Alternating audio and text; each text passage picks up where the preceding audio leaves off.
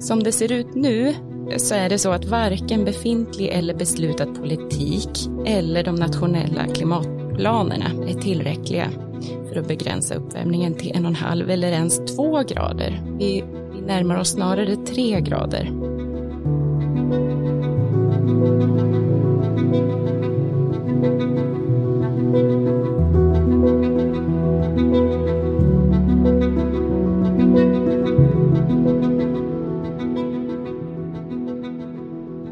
Att vi ska lyssna på klimatforskarna, det får vi ofta höra i samhällsdebatten. Men vad är det egentligen som de säger? Det ska vi ta reda på i SMHI-poddens avsnittsserie Klimatforskarna.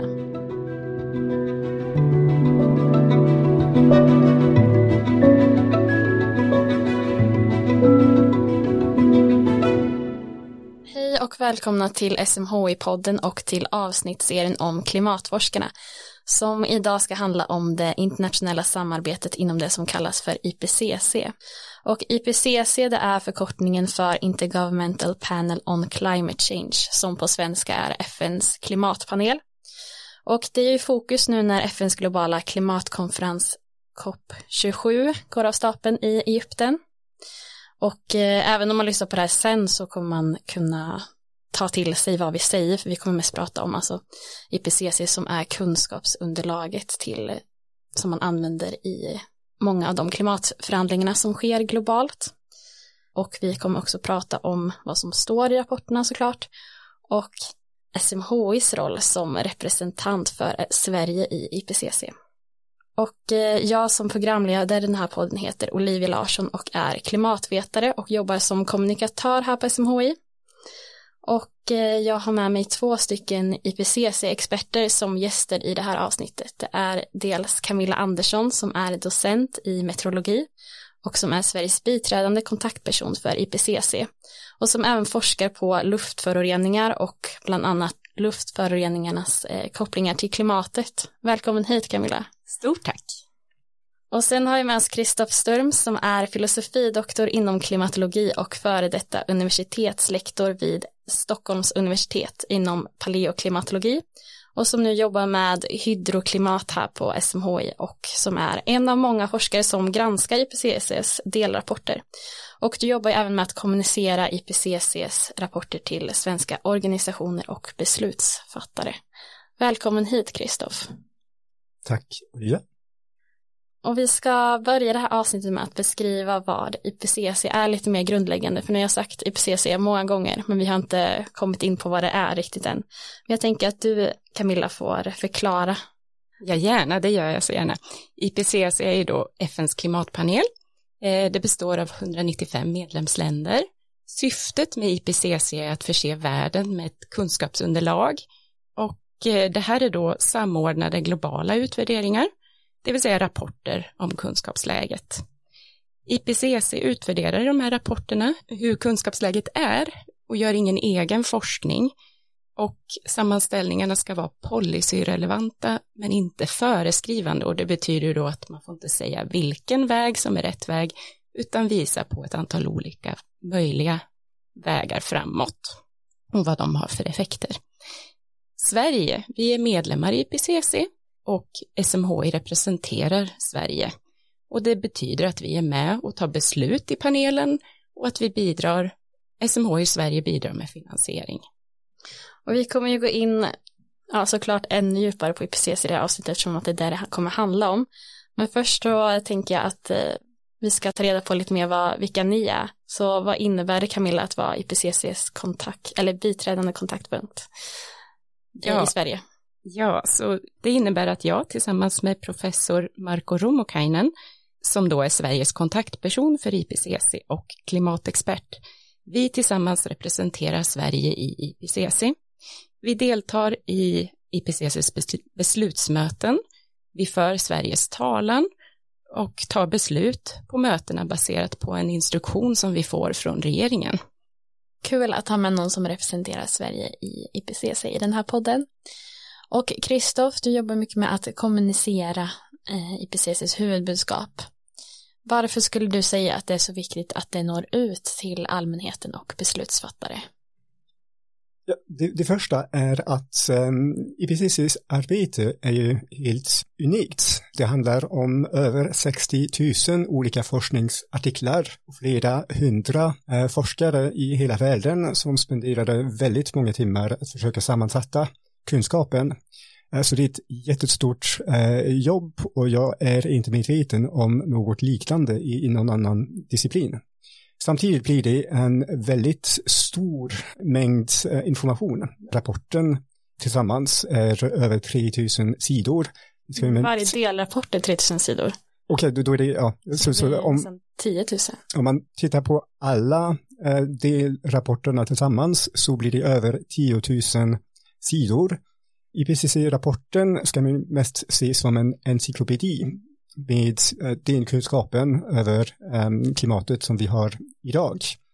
Det finns Summary for Policymakers, alltså eh, en, en kortfattning, men som även den kan vara ganska fullt. Så vårt jobb som klimatforskare och i synnerhet här vid SMHI är att se till att vi kan förklara, ta upp de punkterna som är särskilt relevanta för den publiken som vi pratar med så att den kunskapen som eh, har tagits så långt att sättas ihop verkligen når till allmänheten. Mm.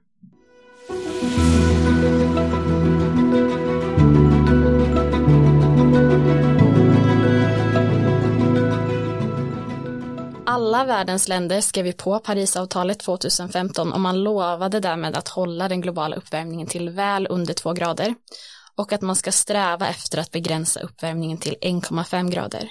Det är alltså beslut som kommer att medföra stora samhällsförändringar världen över om det hålls.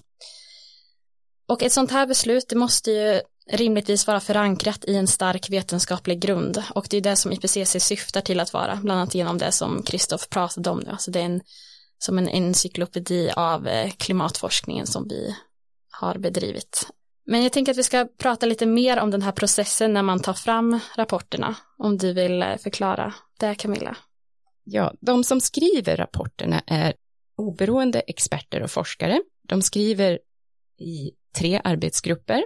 En som handlar om den naturvetenskapliga grunden, en som handlar om effekter, anpassning och sårbarhet och en som handlar om att begränsa klimatförändringen.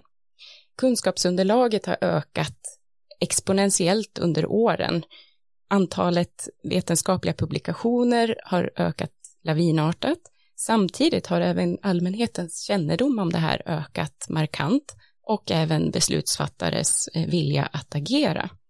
De tre senaste rapporterna har baserats på tiotusentals referenser, till exempel rapporten som kom i våras som handlar om effekter, anpassning och sårbarhet hade över 34 000 referenser.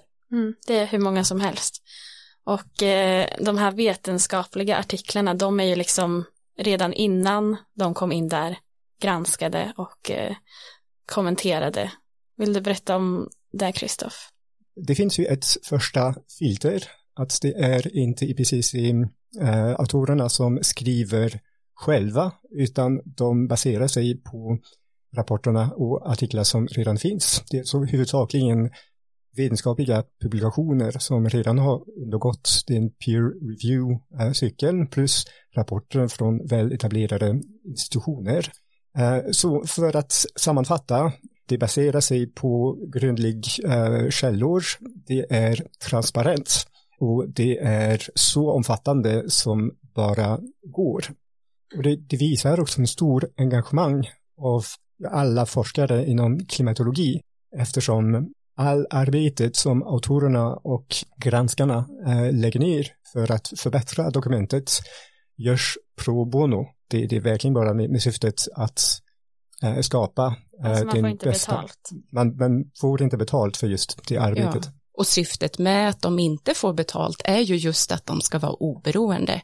Visst, det är staterna som har IPCC, klimatpanelen, men författarna som skriver, de får inte betalt för sitt arbete. Det är oberoende forskare och experter som skriver. Så vad händer då med de här rapporterna när de har jobbats med i flera år och när all den här kunskapen har samlats in? Ja, först och främst så bidrar ju de här rapporterna med en global utvärdering av kunskapsläget om klimatförändring och dess effekter. Och det här går in till klimatförhandlingar, klimatarbete internationellt och nationellt när det gäller utsläppsminskningar, klimatanpassning och utsläppsrapportering. Eh, till exempel inom COP27 som pågår just nu när det här sänds. Utöver det här så är det viktigt att betona att de oberoende författarna till rapporterna är de som skriver rapporterna, det är inte medlemsländerna. Så att det är en opolitisk produkt. Däremot under beslutsmötena så konsulterar länderna frekvent författarna, det vill säga ställer frågor för att förstå precis vad är innebörden av det som står i sammanfattning för beslutsfattare. Och du är på de här mötena, eller? Ja, ja. jag, sen jag började som, som att arbeta med IPCC fokalpunkt så deltar jag i beslutsmöten. Vad får ni liksom för, eller vilken ingång ska ni ha som Sverige i de här besluten? Ja. Våra inlägg, det vill säga vår representation, baseras på vårt eget lands och alltså regeringen, departementets input och den får vi via en instruktion från dem. Vi brukar få instruktionen att Sverige vid behov ska samarbeta med andra länder för att vidhålla IPCCs integritet och vetenskaplig korrekthet. Eh, dessutom brukar vi verka för jämställdhet i panelens arbete.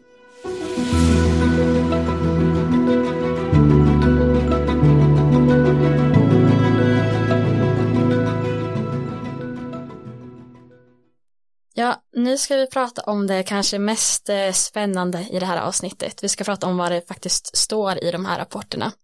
Men som vi var inne på förut så står det väldigt mycket i dem. De är ju typ 10 000 sidor långa så att eh, vi kan inte, eller ja, delrapporterna tillsammans är typ så långa. Så vi kan inte prata om allt det, men vi ska prata om det här Summary for Policymakers, alltså på svenska sammanfattningen för beslutsfattarna.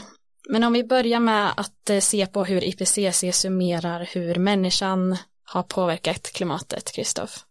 Ja, som, som, som, du sa så är det väldigt mycket och det är svårt att lyfta upp eh, de mest intressanta punkterna. Ska vi ta ett första eh, så är det slutsatsen att det är nu otvetydigt att eh, global temperatur har ökat och att den huvudsakligen beror på mänsklig aktivitet. När man tittar på siffrorna så har temperatur ökat med 1,09 grad Celsius sedan för industriell tid, det vill säga mitten på 1800-talet när industriella revolutionen och eh, användning av fossila bränsle började.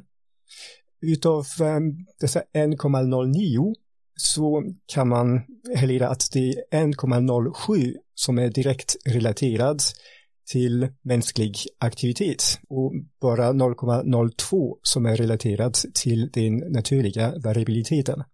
Och den naturliga variabiliteten det är ju att klimatsystemet har liksom, det är inte så konstant klimat hela tiden även om människan inte skulle påverka det utan det finns andra saker som styr. Det kan till exempel vara El Nino-event och sånt som vi pratar om i det hela första avsnittet så det kan man lyssna på om man känner att man vill veta mer om det. Men det som du sa nu Kristoff, det var att vi har värmt upp världen och det är det som man oftast tänker på när vi pratar om klimatförändringarna, man tänker på den här uppvärmningen. Men det blir också en skillnad i nederbörd har vi lärt oss i de tidigare avsnitten. Typ väldigt förenklad regel kan säga att det blir mer nederbörd på platser som redan har nederbörd och det blir torrare i, på platser som redan idag är torra. Men jag tänker att vi ska gå över lite till extremer eh, för att de står det också i IPCC-rapporten att de kommer öka i ett varmare klimat. Vill du berätta om varför det sker? Um, det som står i IPCC är att ju varmare klimaten blir i genomsnitt, desto oftare och desto häftigare blir extremhändelser. Eh, Till exempel om temperaturen eh, når plus två grad över för industriell tid så innebär det att värmeböljor kan bli upp till tre grader högre än det som vi känner eh, idag och inträffa eh, oftare än, än vad vi har idag. Och samma gäller även för eh, torkan eller extrem nederbörd och därmed risk för översvämningar eller eh, tropiska cykloner. Om vi då, nu nämnde Kristoff alla de här extremerna, men eh, vad innebär de då för människor? Om vi till exempel pratar om, om värmeböljor och så tänker vi att vi har massa folk som bor i städer. Ja, det är ju bevisat att höga temperaturer har en negativ effekt på vår hälsa. Och det finns något som heter Urban Heat Island. I städer så blir värme ännu mycket varmare. Och det här är ett jättestort problem. Väldigt många människor bor i städerna och samtidigt utsätts för både den värmeböljan som är allmän men även en ytterligare ökning av den här temperaturen inne i städer, vilket ger negativa hälsoeffekter och eh, till och med för tidig död hos människor. Ett exempel för detta visas i IPCC-sammanfattningen. Ehm, Det finns en kombination av temperatur och eh, luftfuktighet som gör att ehm, mänskliga kroppen inte kan svettas och därmed reglera sin temperatur, vilket därmed utgör en hälsofara att eh, bara vistas utomhus eh, och som till och med kan leda till döden för vissa individer. Och ett sätt att Ehm, förklara hur klimatförändringar, eh, vad de har för en, en effekt i dagsläget eh, så finns ju en stor område i världen där den kombinationen av temperatur och eh, luftfuktighet som är farligt inträffar.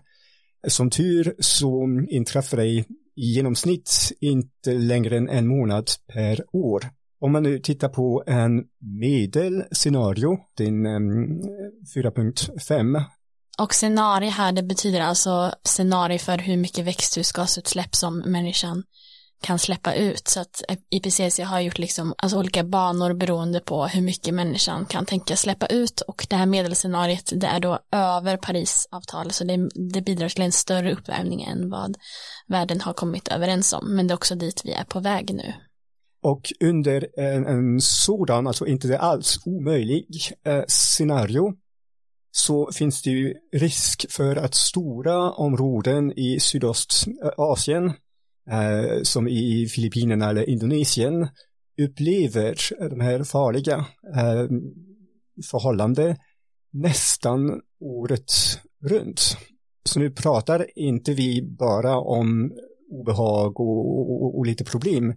Det blir hälsofarligt att eh, vistas eh, ute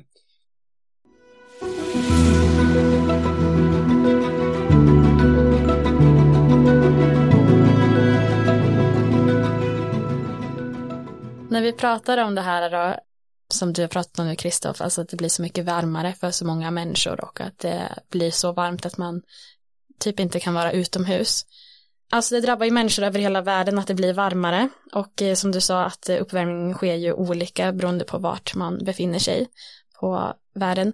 Men det som också spelar en stor roll är ju liksom hur samhället ser ut. Om till exempel är ett fattigt samhälle så har man ju inte den möjligheten att anpassa sig till klimatförändringarna som vi till exempel har i Sverige när vi har råd att göra stora infrastrukturprojekt för att anpassa oss till klimatförändringarna. Vill ni berätta om vad, alltså vad det står om, om den här gruppen av människor? Jag kan berätta att IPCCs eh, rapporter sammanfattar att 3,3 till 3,6 miljarder människor som har en hög sårbarhet inför klimatförändringen. Och människorna där då, det är 40 procent av jordens befolkning som har hög sårbarhet. Och här är det en stor variation mellan regioner och länder och inom regionerna. Den nuvarande utvecklingen ökar ekosystem och människors utsatthet för klimatrisker. De genomförda åtgärderna för klimatanpassning har redan påverkat till det bättre vad gäller konsekvenser för extremväder. Men åtgärderna man gör idag, de har många gånger varit anpassade efter den förändring som sker idag och inte förutseende inför framtiden, vilket man tycker från IPCCs håll då vore mycket bättre att man ser framåt också, inte bara anpassa efter i efterhand. Jo, men när vi pratar om anpassning, ett sätt att kunna anpassa sig då, för att du pratar om liksom att man ska anpassa sig till framtiden och för att man ska veta hur framtiden ska drabba sin region så behöver man också veta ja, vilket klimat som väntas i framtiden och man behöver ha tillgång till klimatdata. Och eh, klimatdata har ju vi bra tillgång till här, men eh, alla regioner och länder i världen har inte det, speciellt kanske om man är ett eh, utvecklingsland. Men jag vet att du jobbar med det här, Kristoff. Vill du berätta om det? Först så, så vill jag påminna om att IPCC-rapporten pratar inte om en klimatkris eftersom det inte ingår i sin mandat. Däremot är alla data som, som finns väldigt eh, skrämmande eh, och, och, det finns många utanför IPCC som har kallat eh, detta som en kris eh, som till exempel FNs eh, generalsekreterare. Så vad vi än gör idag kommer vi behöva anpassa oss för framtiden. Man kan nog säga att det mm, främsta anpassningsåtgärdet är ju att minska risken för hur allvarligt det ska bli eh, senare, det vill säga att minska utsläppen. Eh, men oavsett så behöver vi anpassa oss. Och som eh, ni precis tidigare sagt så är det länderna oftast nära ekvatorn som får de allra allvarligaste konsekvenserna av klimatförändringar trots att de har bidragit, eh, alltså som, som länder, väldigt lite och att de inte har samma ja, resurser för att utföra anpassningen. Det är en anledning att gröna klimatfonden, GCF, the Green Climate Funds, eh, har satts upp för att finansiera projekt, anpassningsprojekt eh, främst. För eh, alla länder och i synnerhet de som inte eh, har tillgång till all data själva. Och allt det som en bra planering baserar sig på är att ha god data. Och det, det är den biten som eh, SMHI gör i uppdrag för VMO och eh, GCF att se hur klimatförändringar eh, skulle bli i framtiden men det ställer en, en, en väldigt um, svår uppgift eftersom vi vet ju inte riktigt vilken väg vi kommer att välja framåt och i andra ord vilken klimateffekter vi behöver anpassa oss för.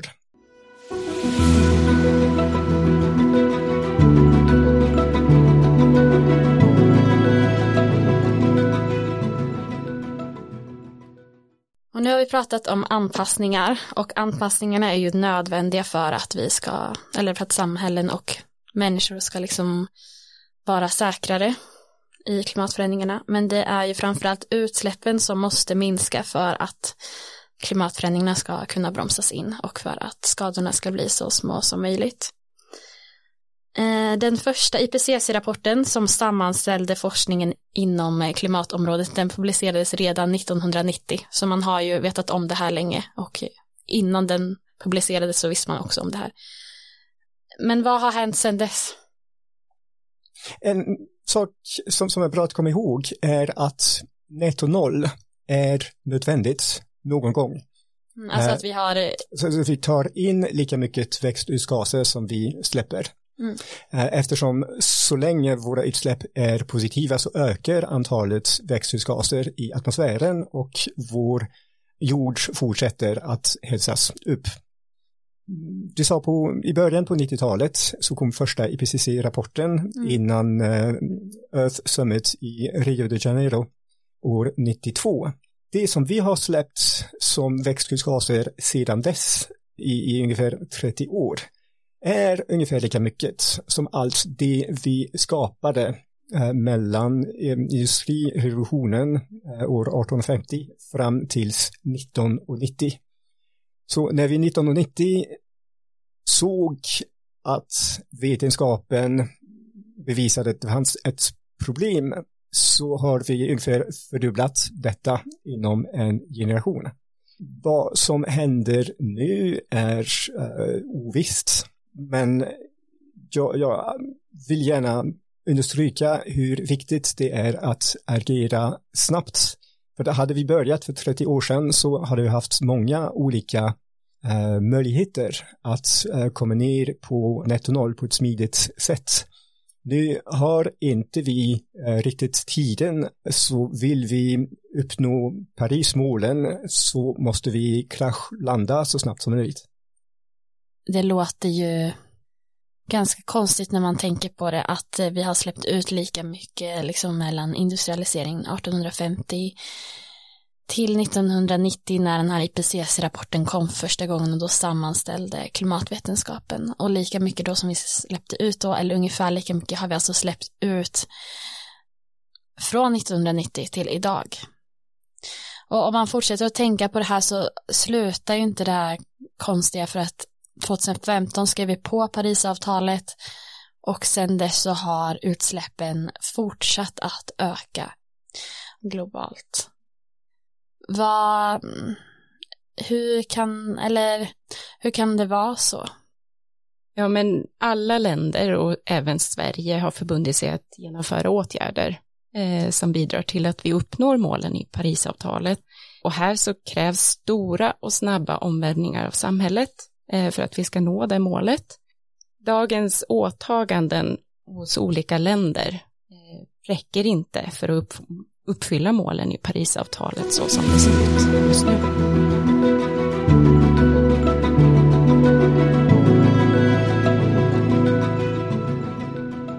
Men om vi tänker på allt det här vi pratat om nu då. Är det fortfarande möjligt att eh, klara 1,5 graders målet? Ja, vi har ju, alla länder har förbundit sig genom åtaganden att uppnå Parisavtalets mål och i det ligger ju att begränsa temperaturökningen till en och en halv grader.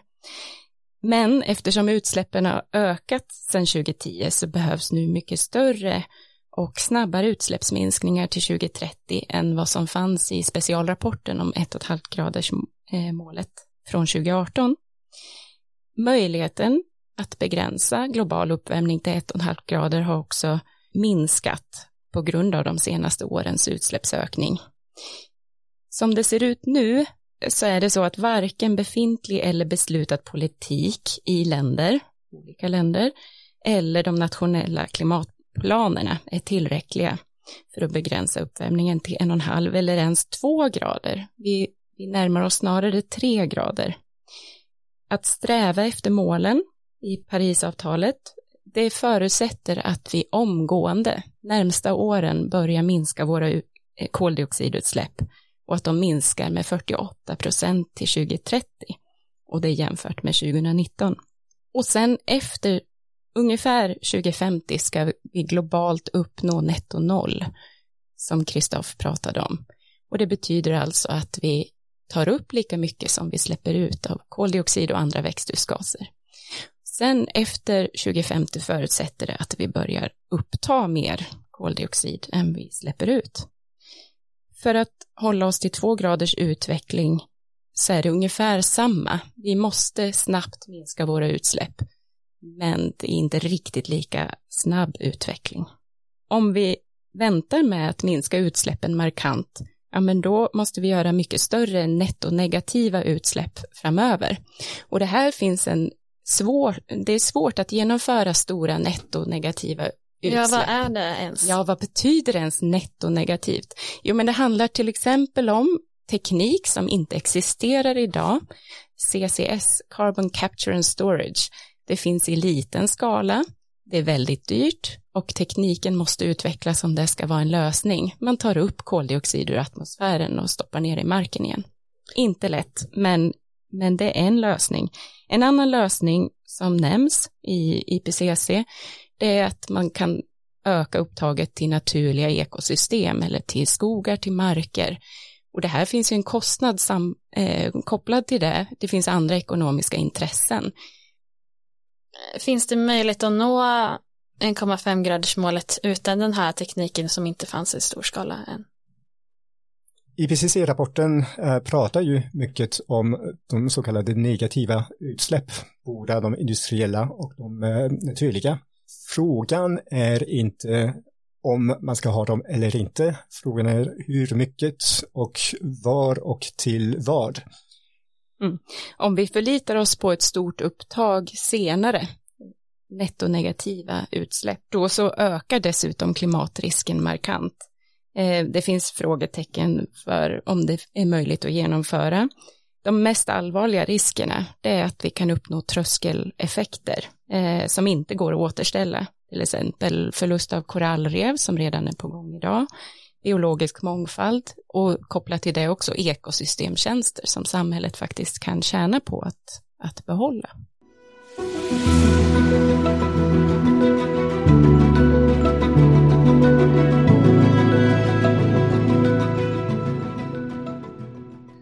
Ska vi gå över till att prata om någonting som kallas för kolbudget.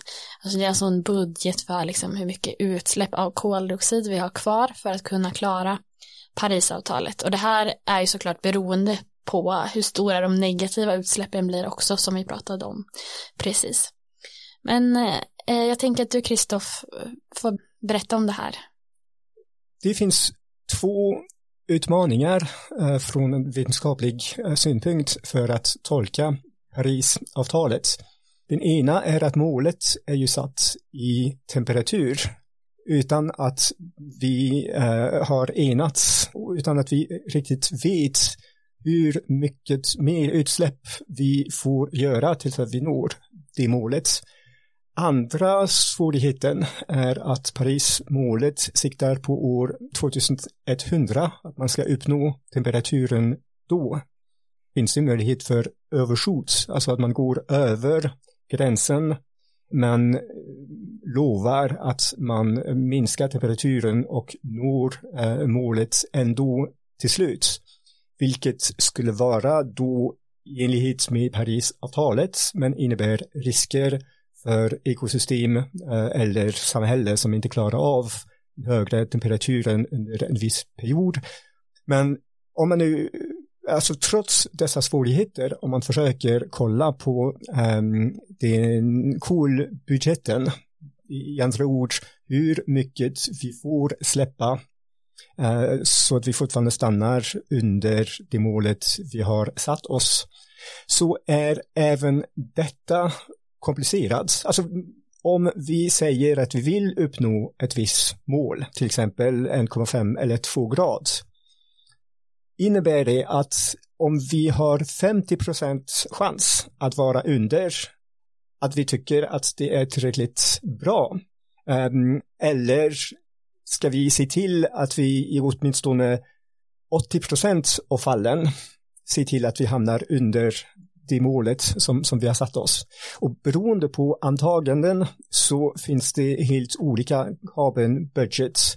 Så i dagsläget släpper vi 60 gigaton per år. Om vi vill ha minst 50 procents chans att uppnå 1,5 grad så har vi 500 eh, gigaton kvar att släppa, vilket betyder lite mindre än tio år i dagens eh, takt. Om vi däremot vill se till att vi har minst 83 procents chans att uppnå målet eh, så har vi bara fem år av dagens utsläpp kvar. Mm. Och efter det måste vi följa netto noll. Och, och det skulle innebära att vi har uppnått netto noll mm. då. Vi ska ju ändå försöka att prata om de lösningarna som finns för att kunna hålla oss inom Parisavtalet för att det är ju möjligt som du har sagt Camilla.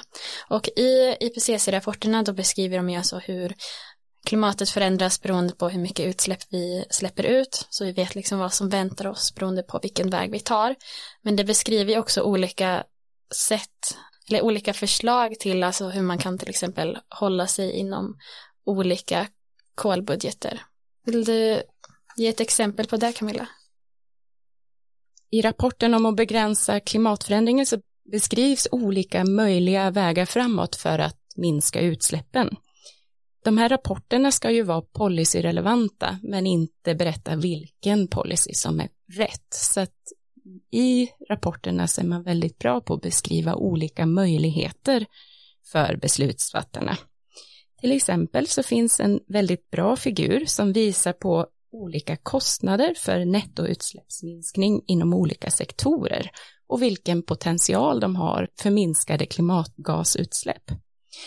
Till exempel inom energisektorn, då beskriver man att det finns en stor potential just för vind och solenergi, där mer än hälften av potentialen faktiskt är en investering, där vi får ut mer pengar. De som bygger sol och vindenergi får ut mer från det än det kostar. Och det är ju på ett globalt, i en globalt perspektiv. En annan som nämns är Carbon Capture and Storage, CCS, medel utan bioelektricitet, där man i ett globalt perspektiv ser det som en kostsam och låg potentialutveckling, eh, som det ser ut nu.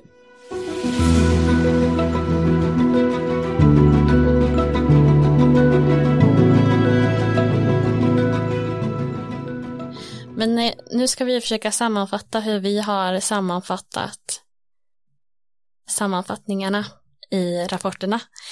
Vad tänker ni är viktigast att ta med sig när man har lyssnat på det här avsnittet?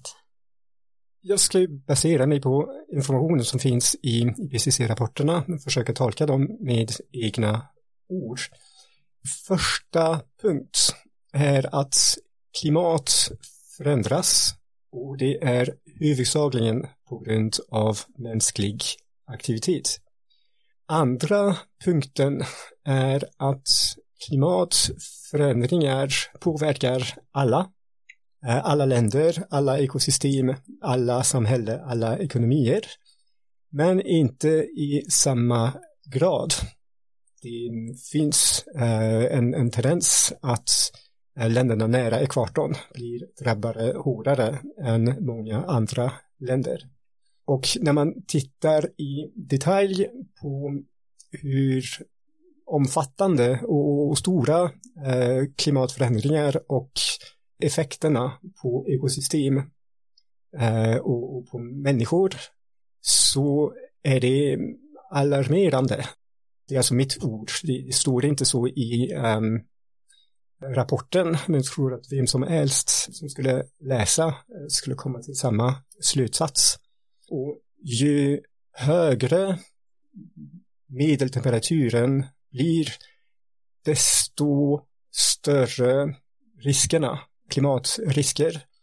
Eh, och detta är inte linjärt. Två grader värre än 1,5 och tre är mer än dubbelt så farligt eh, som, som eh, 1,5. Ja, för jag tänker att någon kanske tänker, okej, okay, vi är på väg mot tre grader, men det är så mycket farligare än två grader. Men det är det alltså?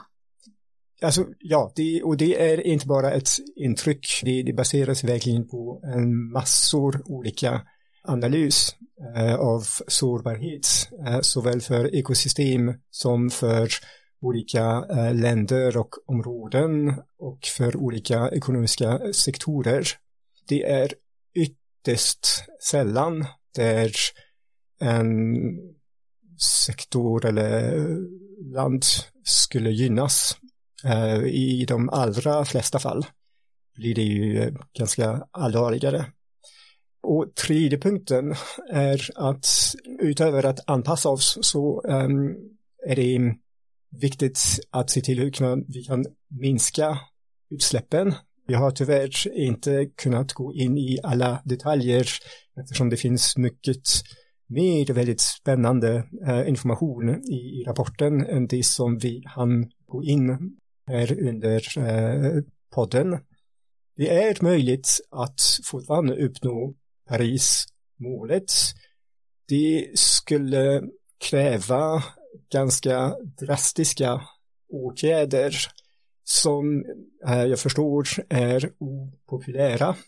Eh, det går inte att bara ta ett eller annat åtgärd utan det måste vara ett sammanhängande system och, och, nu att vi har väntat så länge så har inte vi så mycket val. Vi måste verkligen aktivera alla eh, levels som, som, som vi har.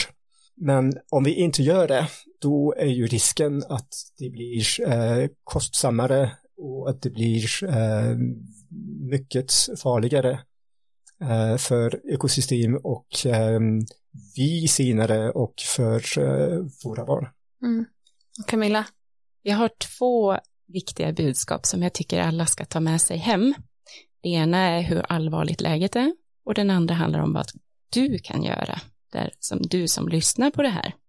Jo, den första delen, den tycker jag sammanfattas väldigt bra i den andra arbetsgruppens sammanfattning för beslutsfattare. Jag läser. Den samlade vetenskapliga evidensen är entydig. Klimatförändringen är ett hot mot människans välbefinnande och planetens hälsa. Varje ytterligare fördröjning av samordnade globala åtgärder för anpassning och utsläppsminskning kommer att innebära att vi går miste om en kortvarig och snabbt försvinnande möjlighetsfönster för att försäkra en livskraftig och hållbar framtid för alla. Jättedeppiga ord, såklart. Mm. Men vi kan göra någonting. Det finns möjligheter att göra åtgärder inom alla sektorer, men vad kan du göra för att minska utsläppen?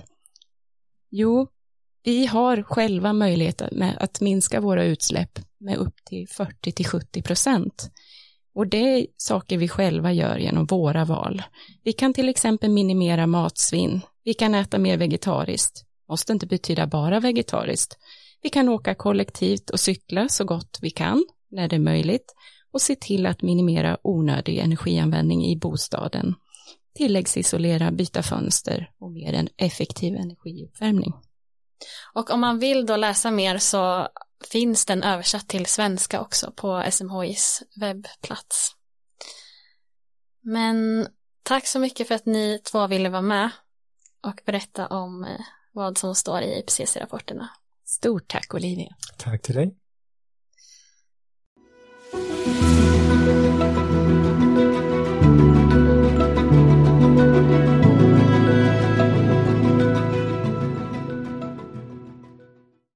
Du har alltså hört Camilla Andersson, Sveriges biträdande kontaktperson för IPCC och docent i meteorologi och forskare på luftföroreningar här på SMHI och Kristoff Sturm som är filosofidoktor inom klimatologi. Och mig, Olivia Larsson, som har programlett det här avsnittet. Du har lyssnat på en podd från SMHI, Sveriges meteorologiska och hydrologiska institut.